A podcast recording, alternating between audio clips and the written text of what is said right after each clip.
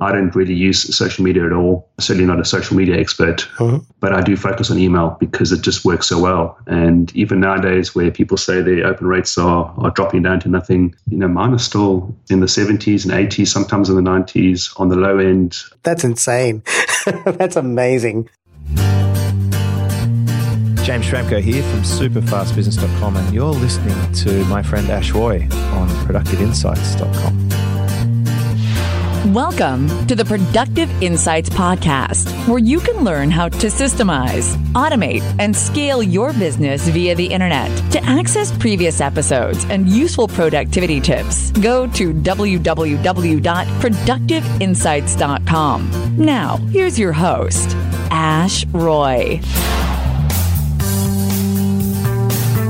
I'm Ash Roy, the founder of ProductiveInsights.com, and this episode is brought to you by the Productive Insights Done For You podcast launch service, which positions you as a leading authority in your market and successfully turns listeners into high value customers. Book a call with me on callashroy.com to discuss how we can get started today. If you don't currently get my free email newsletter, you should go to productiveinsights.com and sign up for the newsletter right now.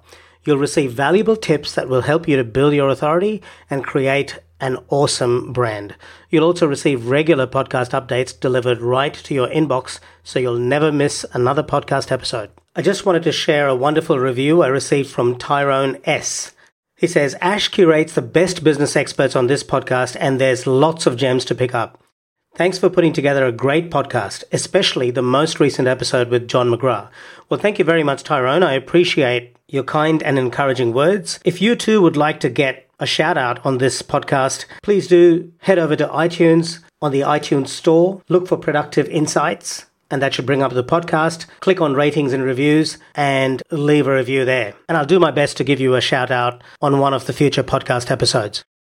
Today I have a very special guest who's the creator of the Autoresponder Madness course. He's an epic email artist. That's the word I like to use to describe him. Here's to email marketing. On with the show. Today's guest is an entrepreneur, an internet marketer, a writer, a creator, a teacher, and a student. He got fired on October 22nd, 2003, and has never had a boss since. He's a British citizen, but a native of Durban, South Africa, who now lives on the Rock of Gibraltar. He's dyslexic. He's a visionary who's fascinated by fonts and loves minimalist design. He's constantly been striving to simplify, but he's been told he has an Amazon book ordering fetish. Today, I'm delighted to welcome Andre Chaperon from andrechaperon.com. Welcome, Andre. Hey, how you doing? I'm good. Now, Andre, you are also the creator of the autoresponder course, autoresponder madness course, I should say, which is when I first came in contact with you. And there's some great information in there. So I look forward to digging into that a little bit and the methodologies you talk about in that course in this conversation.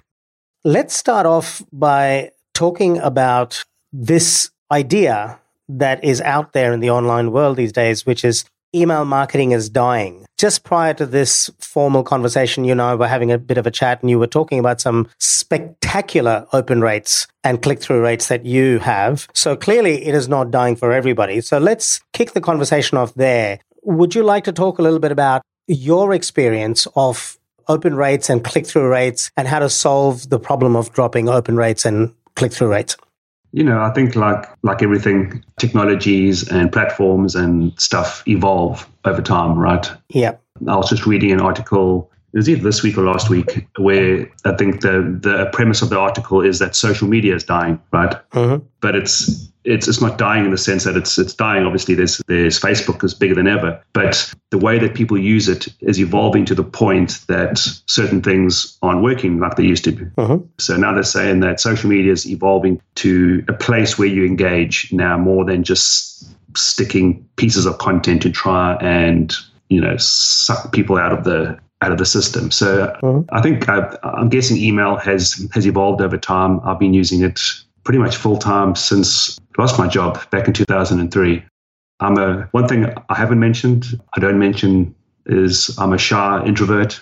so that was one of the reasons, uh, I guess, why email just worked so well for me because I don't do video and I, I rarely do these podcasts because it scares me. And I certainly don't do uh, on stage stuff. So when I started with, with email back in 2003, it, it was just awesome because I got to write an email and click send, and it went out to an audience, and there was a feedback loop there. So I just got better at it because it seemed it seemed like a far more comfortable thing for me to use and leverage. Right. So yeah, so along the way, I'm a sort of person that likes to do things differently. So if everybody's saying one thing, I'll typically do the other thing. Right.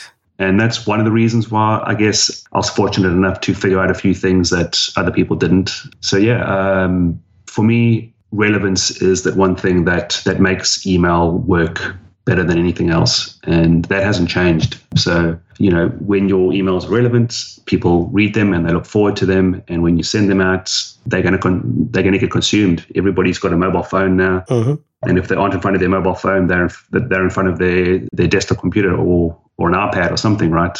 And email is the one app that the, everyone's definitely got. Sure, there's the millennials that use the social media stuff more than email, but then at least for people people like us, they aren't necessarily our audience. Mm-hmm. I mean, there's email; it's still open more than anything else. It's still got more engagement than anything else, and certainly in terms of ROI, it outstrips all social media by a massive factor. There's so many stats you, can go to online uh, where where they track this stuff. I don't track it; I just use it. I don't really use social media at all. Certainly not a social media expert, mm-hmm. but I do focus on email because it just works so well. And even nowadays, where people say their open rates are, are dropping down to nothing, you know, mine are still in the 70s and 80s, sometimes in the 90s on the low end. That's insane. That's amazing. Yeah, it's and it's because I segment a lot, and therefore those emails that I send out to those pockets of people on those segments are very relevant to them. Mm-hmm. So there's a process in how I do that, which is one of the things we can we can chat about if you want. Absolutely, and I would love to do that a little bit later. So, by the way, for the listeners, that was just an open loop I dropped there, and we'll talk about we'll talk about open loops a little bit more further down the track, and all will be revealed. Tell me, Andre, what do you think about Facebook Messenger as an alternative because I do know often, you know, I reach out to influencers and it might not be so easy to get them via email, but then I might send them a message on Facebook Messenger and say, hey, I'll get a very positive and quite an effusive response in some cases. So, do you think that email is just getting too crowded? And while I completely agree with you that relevant emails trump all the other media at the moment, do you see that changing in the future? I don't know. You know, I can't see into the future, but email has been around s- since longer than the internet. I think. Um. You know, certainly the the public internet version of email existed from back then, and it's still here now. And people have tried to evolve on email and create different versions of email, but you know, email is still there. Mm. I think Messenger is great, and it's great on those one-on-one you know so if you want to connect with an influencer and they happen to be somebody that gets Facebook notifications on their phone, well, then obviously Messenger's going to be great for that because then they get the little notification on their phone and they probably don't have notifications for emails. Otherwise, their, their phone will be pinging and ponging yes. every 10, 10 seconds, right? So in that respect, I think Messenger is great, but you need to understand the context, right? So that's that's a one-on-one sort of communication just to get someone's attention. And if you know, you can send a send a single email to to a friend of yours, and they they're probably going to open it, right? Mm-hmm. Uh-huh. But in terms of, of one too many, so when you're broadcasting out to a huge population of people, uh-huh. you obviously can't do that on Messenger, right? You just made a great point. And by the way, I have noticed Russell Brunson has been doing it lately. So I believe Facebook is working on something like that. I may be wrong. But you just made a really important point, which I just want to bring out to the listeners or bring out for the listeners. And that is Messenger and these tools might be good for initial engagement or attention grabbing, but to have a conversation and a meaningful conversation on an ongoing basis, email is the only way to do it at the moment. Yes, and you know, one thing's for certain: pretty much every single person on the planet has an email account uh-huh. of some sort. So you know, they you can reach pretty much anybody through email.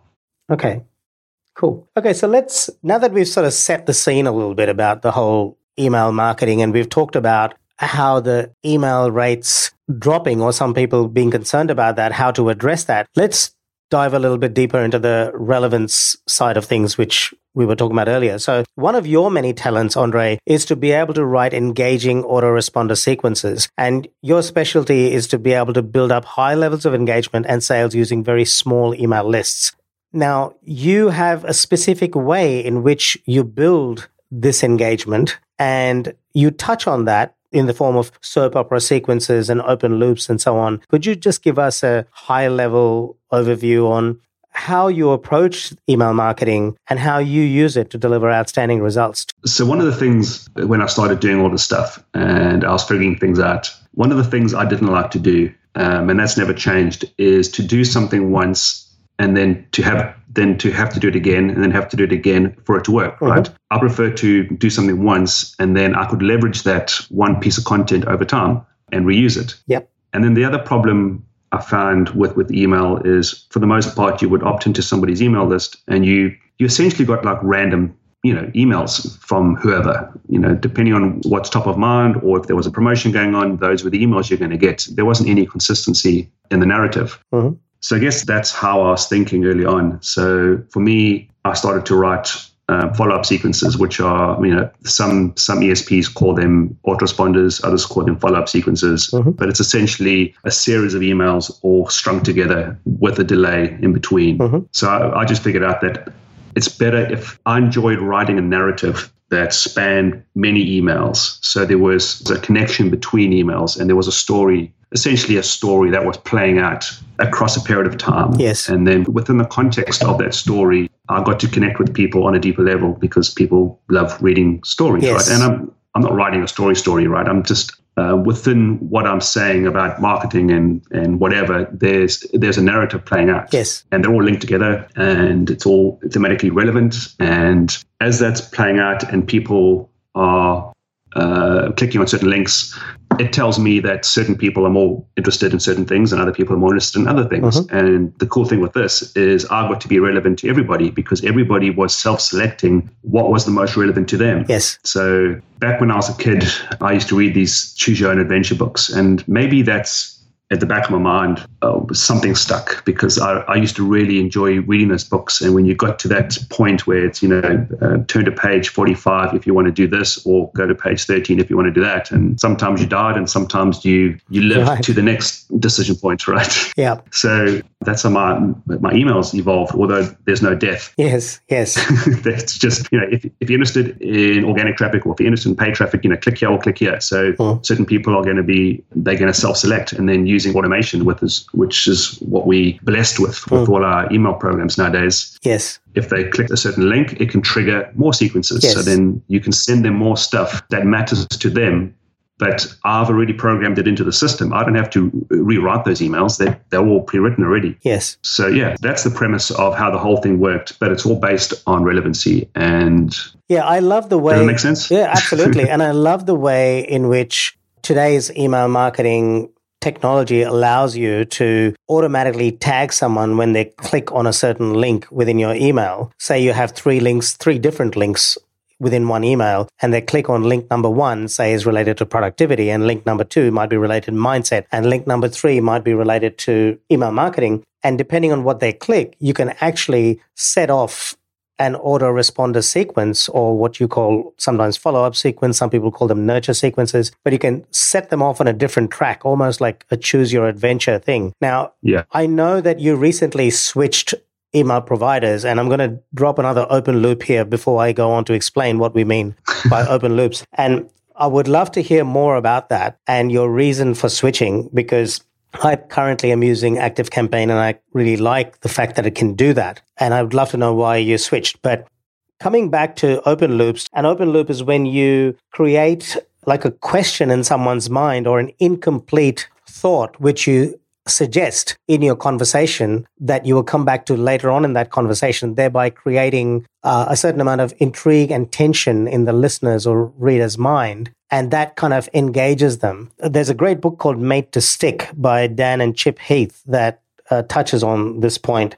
Yeah, I mean, on the most basic level, an open loop is just um, a story or thought or idea that hasn't been finished. So you start something but don't finish it. We have this thing called um, called the fear of missing out. Yes. And I think that that's one of the reasons why when you start a story and you don't finish it, there's that intrigue, right? It's like, yes. oh, what's going to happen next? Yes. And it's hardwired into us. And I was talking to Valerie Khoo in an earlier episode. We were talking about the power of stories and so on. And I think that is how we survived as a species, isn't it, Andre? Like, I mean, we passed on very important information from one generation to the next about where the watering hole was or how to protect yourself as a tribe through the power of story because writing is a very recent development in our evolution. Yeah, yeah, absolutely. Yeah, so I've just, I don't know if, if it was conscious or if it was a mistake, but um, yeah, I just figured out that using open loops works really well. So um, that's another technique I use to create engagement. Um, and it drives people nuts because they, they always want to uh, want to know what's going to happen next. And then you'll have that in the following email or the email further down the line. Right, exactly. So now that you've, you've dropped an open loop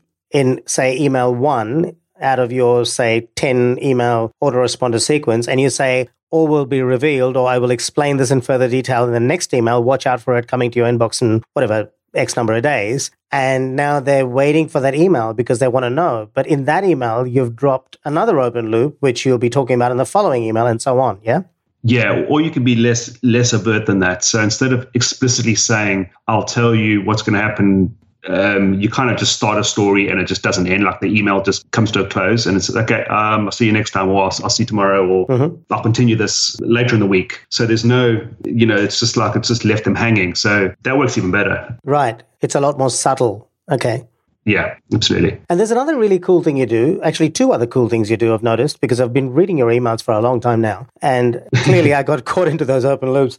I noticed that you use the PS section of your email very well to have a concurrent story going. And you also sign off with Andre, and then you have a middle name Chaperon. So the middle thing you put in between your first name and your last name is kind of related to the theme of that email. What's the logic behind yeah. that? I just thought it was cool. I don't know. The PS thing, I've just always done that. I, I, don't know why I started it, but it got to a point where I would tell, I mean, I still do, is complete different stories in the PS. So it's it's just an excuse to tell like a parallel thing. Mm. You know, you can just something else. And then strange thing happened, right? As people were were scrolling down and reading PSs more than you know the main email because right. they knew there was there was something else down there. So um, sometimes when when there's nothing to add in the PS, I'll just say uh, nothing here this time. Uh, but thanks for checking anyway. so you'll say PS, nothing here in the PS. Thanks for checking anyway. Yeah, that's hilarious. Yeah, and then people hit reply and say, "Oh, that's that's funny." so I know they're reading it, but yeah, it's just it's just it, it works well. And yeah, I mean, the the whole PS thing is is one of the little um, sections inside of my training course because it's it's such an effective place to to tell a story. Um, so yeah, if if nothing else, just just add a PS at, at the bottom, and then just add something about your life at the bottom, and uh, it works nicely. It just adds that that human factor to to to a marketing email. Another important point: human factor, and adding something about your life a lot of people are reluctant to share details about their life, either because they feel that no one really wants to know about their personal lives and that they just want content that is useful, or they might be concerned about sharing too much with someone they don't know. So, could you talk to us a little bit about that? It really depends on the audience and the personality. You know, certain people have a personality where they're very likable and people want to know. You know, if I think if uh, Brad Pitt or one of the celebrities had an email list, people would be reading everything and they'll be reading the PSs and they want to know about what he did on the weekend. Right. And then other audiences just don't care really. They they're just there for a reason and they could care care less about what you did on the weekend. So I'm always mindful of that fact. So I'm not big onto you know, sharing my my life story of what I do on weekends. But when there is a story that I feel is relevant, I'll tell it inside of there, even if it's just like a personal story. Mm-hmm. And then people will will pay attention to that. Um, some people say say more things about them personally, and others don't. I don't actually share anything on on Facebook. I hardly use Facebook. Mm-hmm. So I just reserve it for email when there's a story worth telling. Um, and typically there'll be a lesson in that. Um, so if a certain PS story is played out over over three emails, there'll be a lesson in that. Um, you know, I, I read a book, and then in in the book or this article, it said a certain thing and or I met a friend on the weekend and he told me the story and then that'll seed this idea mm-hmm. that I can then use in, in in the following email. So everything's linked, and there's reason for everything. It's it's not just some some random story that you know. Right. That's that's how I do it. But uh, again, um, if the audience loves stories and it's a celebrity newsletter, then obviously you can go to town. okay. Okay. Now you just touched on a very important word, and that is audience. To me, the audience decides whether you live or die and that's how you should run a business right it's about creating content that is relevant entertaining and engaging for the audience because if you can't engage them then you can't deliver information to them yeah i mean at the end of the day your audience is there because they feel that you can add value in their lives. There's something that that you have that they don't have, and they want to learn it from you, right? Mm. I mean, there's no other reason why, unless it's um, unless it's some gossip celebrity thing. Mm people, you know, our audience are there for a reason, and it's because they can get something out of us. And so we always need to be mindful of the fact that we need to be delivering value. So within the context of giving out value is I tell stories and I entertain and engage that way. And I'm always every email that I write has to be relevant to to the segment of people that is going to that is going out to. Oh. And if an email's not super relevant, then you know you can look at your open rates, and they're not as they're not going to be as high, and that's an indicator you can use. So yeah, um, when I look at my open rates, I don't focus on open rates and clicks really. Um, I just focus on on writing my emails. But when I do look at them, it is an indicator of what's resonated and someone's opened it and read it. Mm. And then the click is an indicator that what you wrote meant something to them and they click that link. Mm-hmm. Actually, that's something else I want to come back to and talk about as well, which is how to get in the right mindset, because that is something I certainly struggle with because I'm always worried about putting off my audience you know, I cherish them, I suppose, and to the point where it discourages me from writing because I'm worried that I might be boring them or I might not entertain them. And so I keep putting it off. How do you get into the right mindset to write a good quality email, or more importantly, to write consistent emails? I don't write or put out anything if I've got nothing to say. So what happens is I'll pre-write a sequence of emails like we spoke about, which are which are called a soap opera sequence. So yes. which is attached to a certain opt-in form. So for example, if somebody comes to my website and there's a page that talks about email and then there's an opt-in form at the bottom of that, I know that those people are interested in email or, you know, whatever that context is and then email is just extending that out. So mm-hmm. all those emails are always going to be, you know, you have to write them and and you know what what people are interested in because they've just told you about opting into a certain thing but later on like when i send out broadcast emails so broadcasts are more random right that that they're not part of a narrative so although people are, are, working their way through my through my sequences, when I send out a broadcast email, that needs to be relevant to them. Mm-hmm. So I always try and I'm very overt with with what's what I'm writing about and what's going to happen if they click the link. Mm-hmm. Many marketers like to use blind emails because they get more clicks, right? So they'll so the email will be, you know, you should click, you know, a friend of mine launching a product or he's I, I found this really cool thing and it's made me tons of money. You should go click it out. Here's the link. You know, it's it's a blind email with a link just to amp up curiosity so people click the link. Mm-hmm. And then yes, it, it, looks nice because their stats say that their clicks are really high. Mm-hmm. But then nothing happens at the end of that. So I've kind of do the opposite thing and I'll I'll write an email that sets the stage and it creates context for that click. So mm-hmm.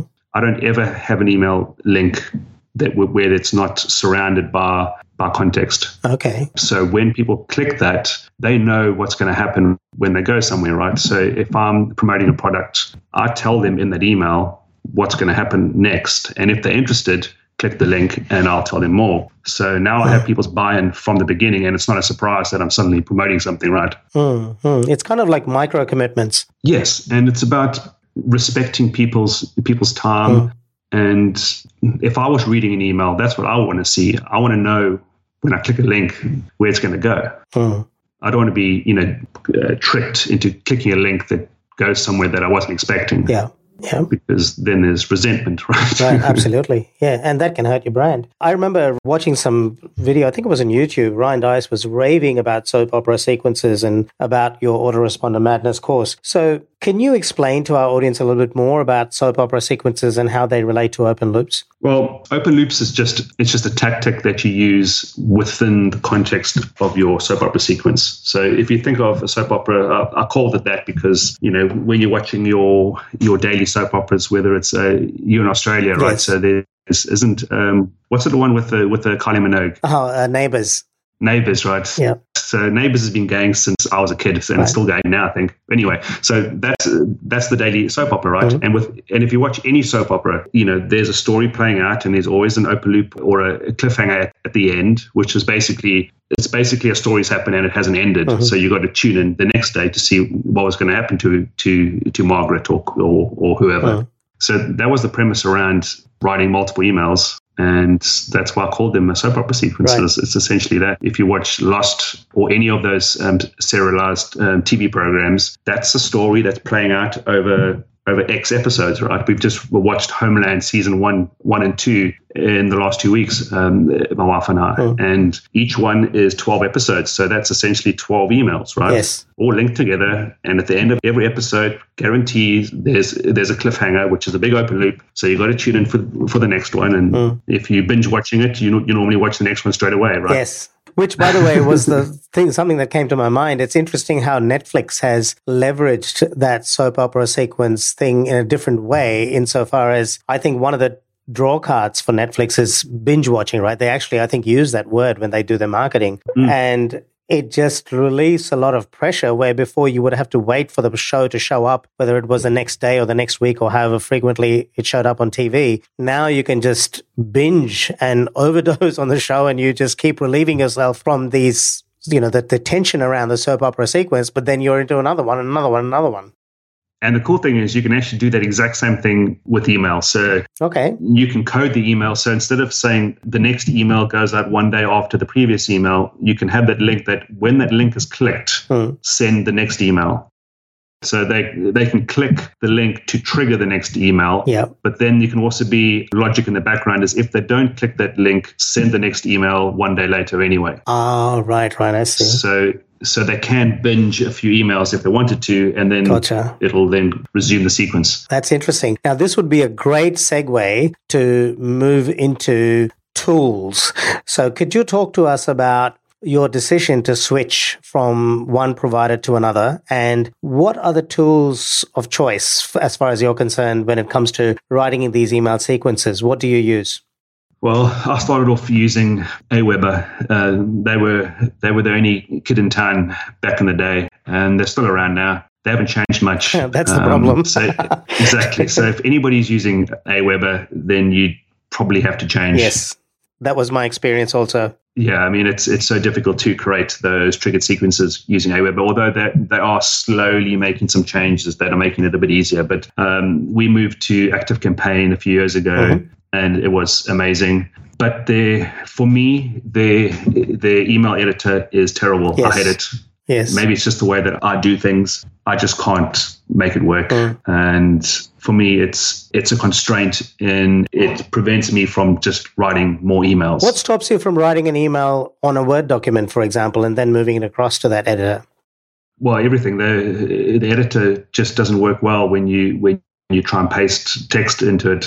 Yeah, that's a good point. Yes. From a clear text or Google Docs or whatever. And in contrast, Drip, which is the one that we've just moved to, their editor is just so simple. And it baffles the mind why the other guys don't make theirs super simple. Mm. And then there's um, ConvertKit, which is also great. Um, their editor, just like Drip, is super simple. You can paste text inside there, and it just retains. You know, it, it just looks normal. Mm.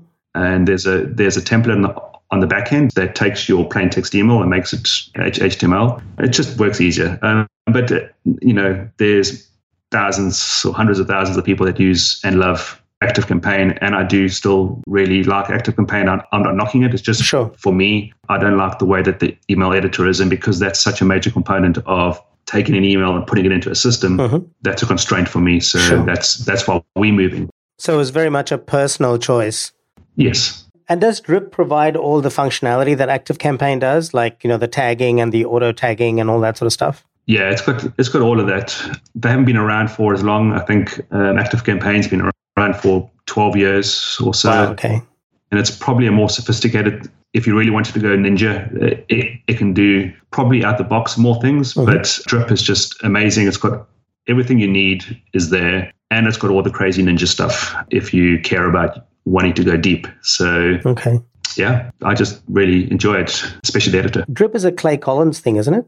Yeah, Clay acquired the company a year or two ago. Okay. Um, so, so they've they've made amazing changes since since that acquisition. And the guy that actually um, did it up and the founder still still works there. Okay, so yeah. he just doesn't have to he just doesn't have to run the company. Yes. Now. So it's, it's it's great for him, I guess. That's quite common actually with acquisitions, right? They they tend to keep the founders on for a little while after they sell the company. Yeah. Okay, so let's talk about the biggest challenges you've seen with either your students or your peers uh, in terms of creating a successful autoresponder sequence and what's the best way to overcome that challenge? One is obviously get a good quality editor. What other things have you noticed and what's the best way to overcome it I think the hardest thing is just to start, right? Mm-hmm. Um, many people just they they just mentally suck themselves out of writing an email because mm-hmm. they they think it's this thing it's that's difficult. And I'm dyslexic, I can't spell, and if there's one person on the planet that shouldn't be able to write decent emails, it's me. Right. and even now, after I've spell checked my, my email a hundred times, there's always errors inside of them. So but still that that shouldn't be a reason mm. not to write an email. Okay. So i think that's probably probably the one thing is just to write emails that they're not going to be perfect initially and god knows my first creations must have been terrible. Mm. i remember when i interviewed sonia simone she said that as well. One of the biggest things is just start. She actually shared some excellent tips on content marketing and writing in episodes 107 and 108 i'll link to those in the show notes of this episode which you can access at productiveinsights.com forward slash 140 it's a matter of just making a start and whether it is as basic as writing the first words on a book because you don't want to sit in front of your computer, just having that intention and taking some kind of action is a good way to move forward. But beyond that, I think it's also good to have a structure, right? Uh, it's a good idea to have some kind of a structure to create your emails. Would you agree? Yes. I find it easier to write. So I'll take groups of emails and I'll theme them. So, for example, if I'm talking about, I don't know, social media, for example, mm-hmm. as a theme, I'll then theme that that out across two or three or four or five or six, however many emails that are required to address that theme and then i'll move on to the next theme and then uh, connecting those two themes together you know it's just a matter of segueing from the one to the next mm-hmm. So I find that when there's a theme to write about, then it's it's fairly easy to write about it, as opposed to just staring at a blank page, wondering what should I write. Hmm. And that's seeded by the reason why people joined the list in the first place. So if you if you're writing your first sequence that you're going to load up, so when somebody opts in, that's the easiest part because you know what you should write because yeah. they've just opted in, right? There's something that they want. Mm-hmm. I tend to use a story as a lead in and then just a segue into the call to action. So that's probably the most basic mm-hmm. framework is um, a story, segue, call to action. Typically one call to action in an email, although I write many emails with they have multiple links inside them. But as a rule of thumb, you typically only want one call to action. You know, you only ask people to do one thing. So mm. the whole emails are revolved around one click. Even if there's multiple links, maybe two or 3 mm-hmm. links, they're all go to the same place, right? right but right. just the context and the, and the framing slightly different. And do you use a single opt in or a double opt in? And just for the listeners, when I say double opt in, I mean when you put in your email address and then you have to click on a link that is sent to that email address to confirm that you want to be on the list. Which one do you use? I used to use double, but the last few years I've just been doing single.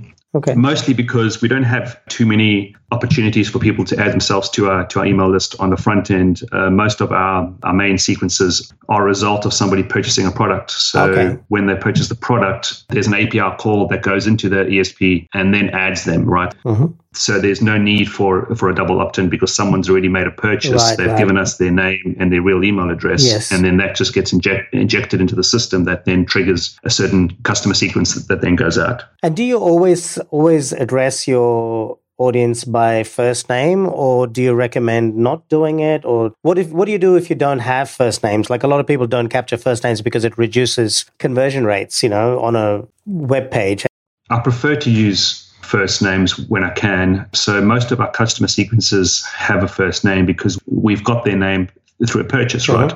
It's just so much nicer with an email addressed to to to you personally, right? Uh-huh. But the nice thing with Drip, and um, you can do it with ActiveCampaign as well. Um, you can have some logic. Um, so I, I, have a little shortcode that I just paste into the first line of every email, and basically it says that if there's no first name shortcode or any first name for that person, then substitute it with, you know, hey, it's Andre.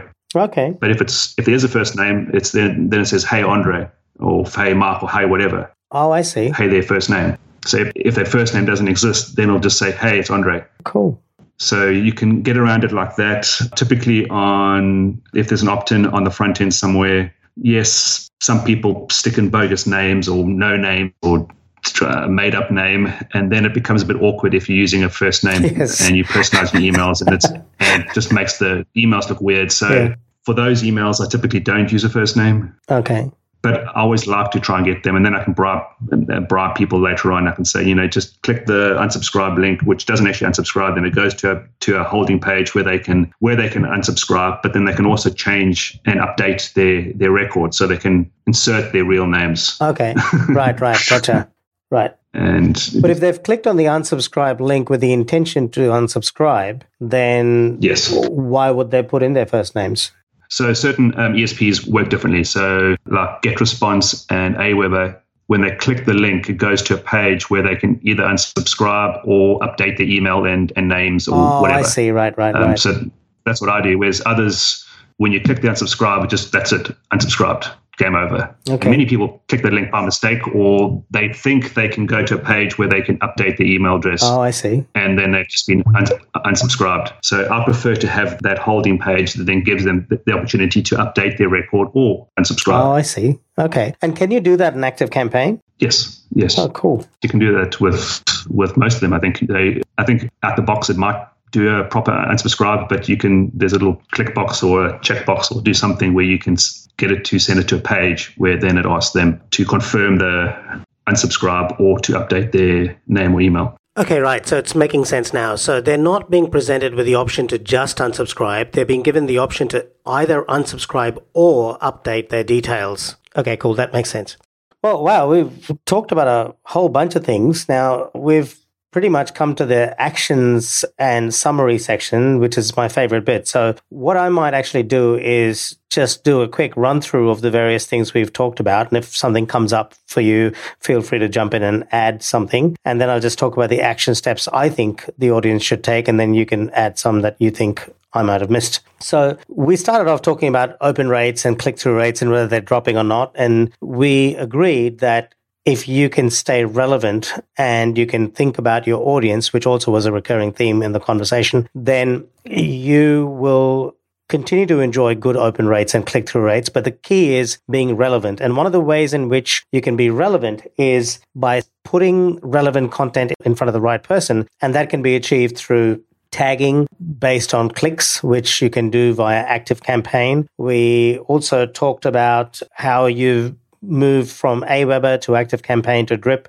You've moved for specific reasons for each one of them, but ActiveCampaign and Drip both do provide good functionality in terms of being able to segment your audience on the fly by allowing them to click links and essentially put up their hand for specific types of content. Another key thing that you said was have context for the click. I think that's almost a tweetable. You know, if you are asking your audience to click on something, give them some context and give them a reason why they should click. Don't have multiple calls to action within an email. And by that, I mean you might have multiple links within an email, but they all ideally go to the same place. You're asking your audience only to do one thing. Then we talked about PSs. Yeah.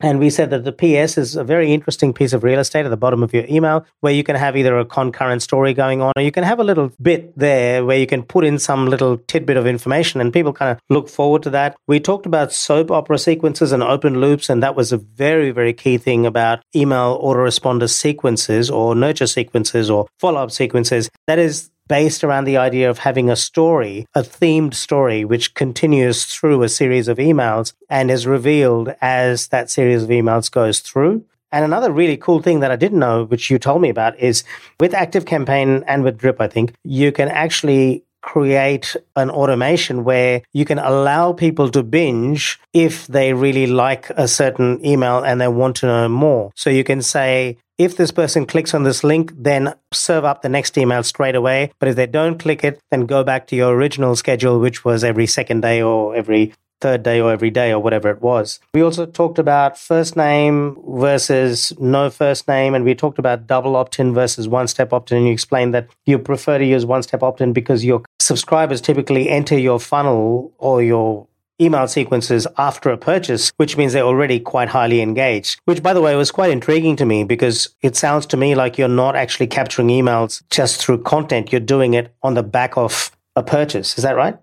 Um, yes, lots of the times, yes. Uh, we we do have uh, front end lists, obviously, because we build prospect lists and customer lists. But our most valuable ones are the customer lists, obviously. Of course, yeah. And the last point I had here was change your unsubscribe page to a holding unsubscribe page because people do often click the unsubscribe link either by accident or because they think that when they click it, they can go and change the details. And if you just you know, directly unsubscribe them off the back of that link, it's over. They don't have any chance to go back and change their details. But if you have a holding page where they can go and change their preferences, uh, maybe they can even change how frequently they want to hear from you, then the unsubscribe link works better for both parties. Is there anything you'd like to add? Yeah, that was, that was a great summary. Thank you. I like that. Okay, so the action steps are be relevant to your audience. Think about your audience when you write your emails. Make a start that is usually the biggest challenge that people face when it comes to writing consistently. And think in terms of stories and creating an engaging story and a narrative around which you write your emails for your audience. I'd also say just write, you know, use email. Email is the most amazing communication tool. There's nothing on earth that ROIs as high as email, and that's not going to change in the future, uh, at least not for a while anyway. So it's easy we all have access to the internet and it's easy to find supporting evidence to to go contrary to that or you know for that or against that mm-hmm. or social media is, is the best thing since sliced bread or it's not. Just use email. It's the most amazing tool out there and just be relevant and you, will see it is amazing. It's it's almost like magic. Yep. and check out autoresponder madness. Now i'll add a link to Autoresponder Madness in the show notes of this episode. So you'll be able to go to it. It'll be an affiliate link. If you want to go directly to Andre's website, you can do that as well. How do they find out about Autoresponder Madness directly from you, Andre? Uh, just type in Andre Chaperon into Google or Autoresponder Madness into Google or Tiny Little Businesses into Google. Otherwise, just go to tinylittlebusinesses.com or autoresponder or andrechaperon.com, whichever one. There's there's many ways to find us. Okay. How often do you email your list, Andre? Um, that's a that's that's a good question. What happens is when somebody adds themselves to one of our sequences, that sequence emails them all the time, right? Mm-hmm. Most of our sequences email them daily. Okay. So if they've just entered one of our prospect sequences and that sequences is a month long, that they'll be getting an email every day for a month. Mm-hmm. So in that sense, I'm emailing them daily. But in terms of me sending out a broadcast, um, I don't send them out very regularly. I send them out when I've got something to say. Sure. So in terms of the user experience, would you recommend, you know, daily contact, provided of course you're being relevant? Daily contact is a good frequency. I think initially, because you know somebody's come into your sphere of influence, and it's it's in your benefit to talk to them, right, uh-huh. and communicate with them.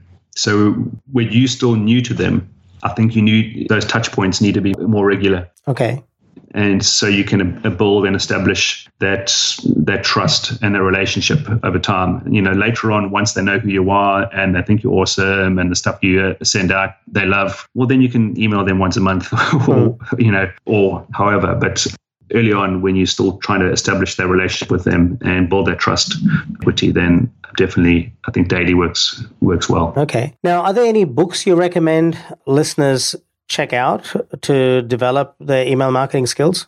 Yes, but it's this is not gonna this is gonna come out of left field. It's not gonna be what you expect. okay, that's good. the book that helped me the most is a fiction book, uh-huh. and the very first I only started reading fiction recently, fairly recently. Uh-huh. But uh, there's a book called Persuader by by the authors Lee Child, and it's about Jack Reacher. Um, Jack Reacher's become famous now because mm-hmm. Tom Cruise has done two movies about Jack Reacher, but the books themselves are amazing. And Lee Child is is my favorite writer. Okay. And his writing style has influenced my email writing more than anything else. Wow. Okay. So I read, I picked up that book when I when I turned 35. I'm 44 now, so nine years ago. Okay. It was the very first time I started reading fiction, and I've read fiction every every single day since then. It's just this, this most magical thing, but I can't believe it took me so long. so Persuader, and it's by Lee Child. Okay. Persuader, which is um, book book number seven in a series. He's he's now up to like 22 books. Wow. And you don't have to read them in order, um, but just pick up the Persuader, which was the first one. It was so impactful. Hmm. Okay. All of his books are good, but uh, yeah. Now, how do listeners find out about you, Andre? Just type in my name. AndreChaperon.com. yeah, Andre Chaperon, without the E at the end. Yep. Okay. So it's A N D R E C H A P E R O N E R O N dot com. Yeah. And I'll add that to the show notes as well, so people can click on that to go straight to you. And the show notes will be available at productiveinsights.com forward slash one four zero. Thank you very much for being on the show, Andre. Thanks for having me. Thanks for listening to the Productive Insights Podcast. You can find all the links in the show notes below this episode on productiveinsights.com. You can also ask questions in the comment section that Ash personally answers. How can Ash help you today?